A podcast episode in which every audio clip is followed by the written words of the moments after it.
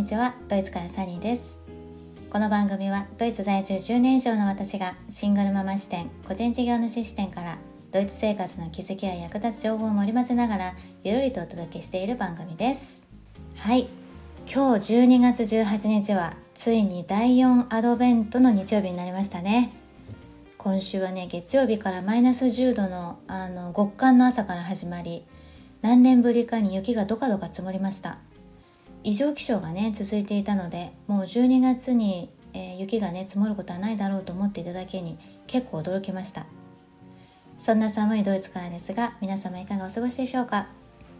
さて今回の配信はそんな雪が積もった時の車にまつわる話をね過去の経験談も交えながらお話ししようかなと思います。日本で雪国育ちの方なら慣れた話なのかもしれないのですが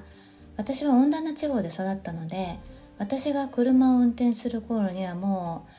そうですねかれこれ20年くらい前の話なんですけれども雪がね降るとか積もるっていうことはね経験したことがなかったんですよね。それでドイツに再移住した10年前あのドイツのね祖父母が住む地域に最初は住んでいたんですけれどもそこがまあえらいど田舎でしてね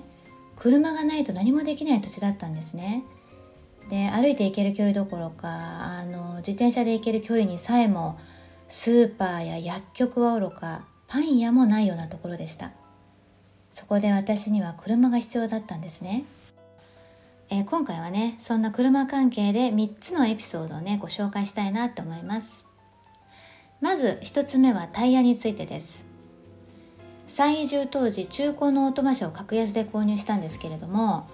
あの装着されていたね冬タイヤ、えー、ウィンターライフェっていうんですが割とすり減っている状態だったんです。でも私はそれに当時気がつかなくってっていうのもねそれを購入したのは元夫だったので任せっきりにしていたんですけれども後々あの冬にねどかどか雪が積もった日にあ10年前はねすでに10月ぐらいにねもうねどっさり積もっていたんですけれどもその雪が積もった朝に当時住んでいた小高い丘のね上からねまあど田舎ですよあの幹線道路のある下の平地までの運転にねあの結構ね危ない思いをしたことがありました。それはあの当時ねまだドイツに来たばかりだったので娘の学校までの送り迎えは私が車で毎日していたんですね。で丘の上からだと当然ながら坂道を下りますよね。でも朝だとまだ除雪車が入ってきていない時間帯でっていうのもまああの幹線道路のね除雪が優先されるので田舎道だとまだ綺麗にされていない状態だったんです。で私は高校生の頃のねスキー教室以来の一面真っ白な雪世界にウキウキしてしまったんですけれども あのまあそうそうウキウキはしていたもののノロノロ運転はしていたんですね。ただ坂道だとやっぱスピードがどんどん上がってしまうのをうっかりしていてそのままカーブを曲がったらスピンしちゃったんですね。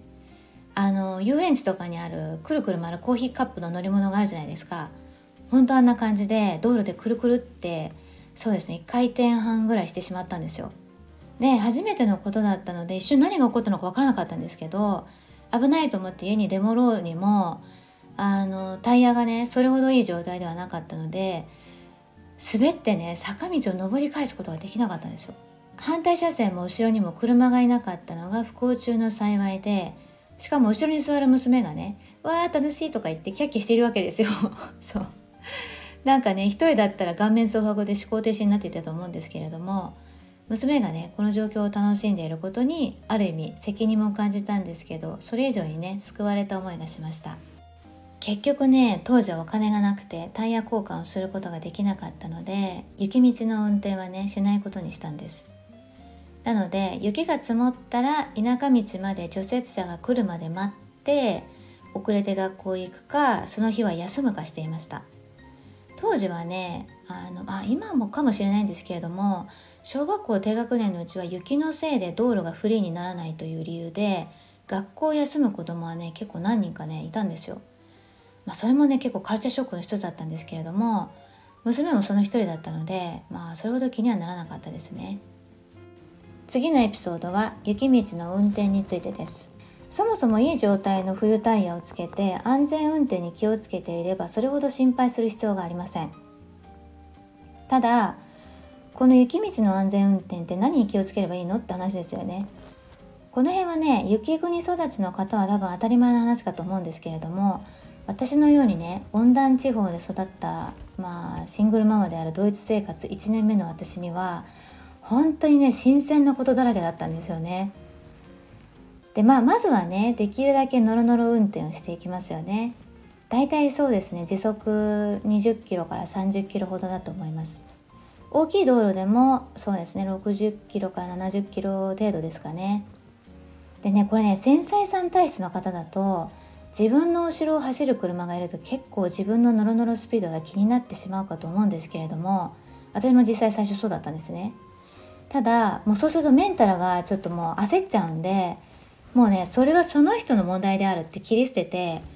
あこれドイツ式の個人主義の考え方から来ているんですけれどもそう運転中はもう前方に集中して多めにね車間距離を取るようにしています。ただ厄介なのは雪道よりも凍っている道路でこちらの方がね結構事故が多発すると思うんですね。凍っている道路はそれが田舎道でそうですね時速100キロぐらいは出せる見晴らしの良い道であっても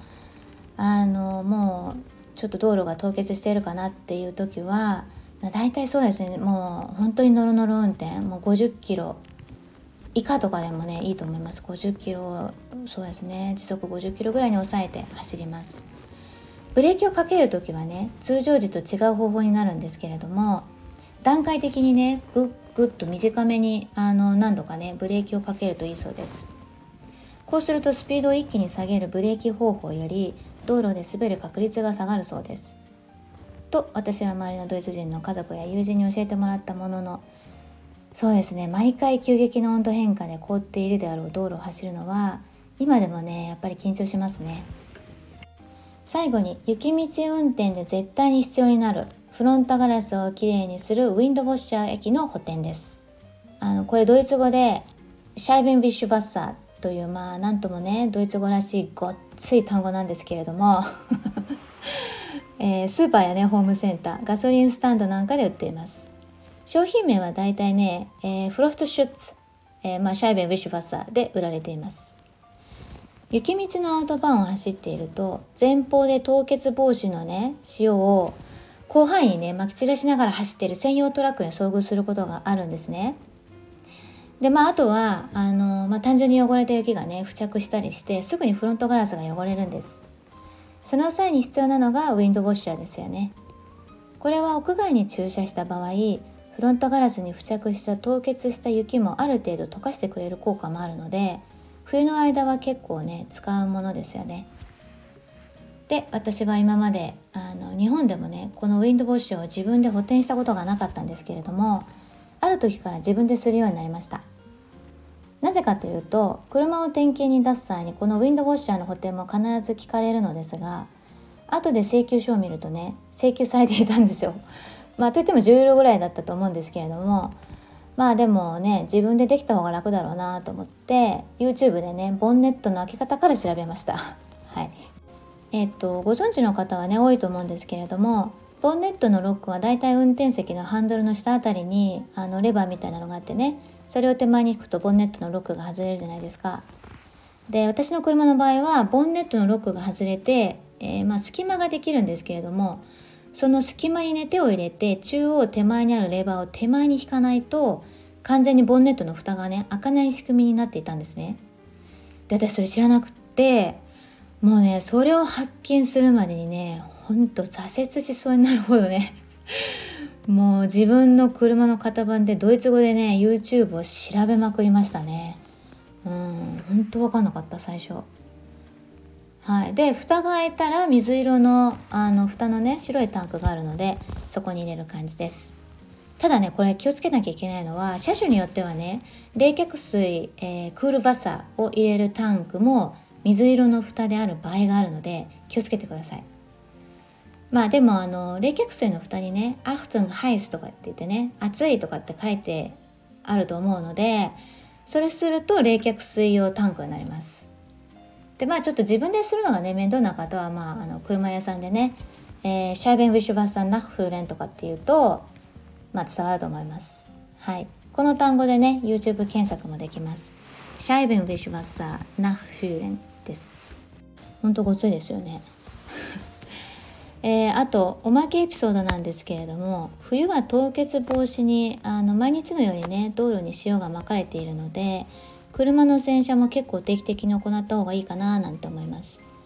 これは車の底の部分に塩がついたままでいると車の錆が早まってしまうので気をつけた方がいいかななんて思いました。私はね以前まで乗っていた歴代のボロ車や中古車はそもそもねもう錆があったのでそれほど気をつけていなかったんですよね。でもあの今乗ってる車はね比較的まだ新しくて愛着があるので定期的にね洗車行って、えー、塩をね落とすようにしています。サクッと調べたらお湯を使った高圧洗浄機で洗うのが一番いいそうですが私は高圧洗浄機を持っていないので自動洗車場へ行って追加オプションで洗ってもらっています。自動洗車場はワッシュシュトラッセと呼ばれているところが多いかななんて思います。そうそうこの、えー、ワッシュシュトラセデビューもねドキドキしすぎて私なかなかできなかったんですよね。なんかあのー、洗車するね機械が動く日本と違くって、えー、ベルトコンベヤみたいな動くベルトにあの片側の前後のタイヤを乗せるんですよね。でギアはニュートラルにしていてもちろんブレーキもしちゃいけなくって動くままにしないといけないんですけれども洗車されている間当たり前ですけどなんか洗車の爆音が車の周りでするじゃないですか。もちろんあのビジュアル的にもインパクトがあるんですけれども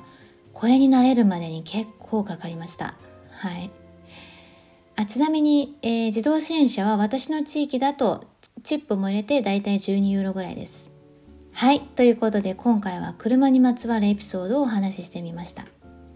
特にシングルママだとすぐに誰かに聞ける環境がない場合もあるので初期段階で私のようにドイツ語の壁があったりするとあのもうね無理ってなることもあると思いますので少しでもご参考になれば嬉しいですここまでお聴きいただきありがとうございました来週はいよいよクリスマスですね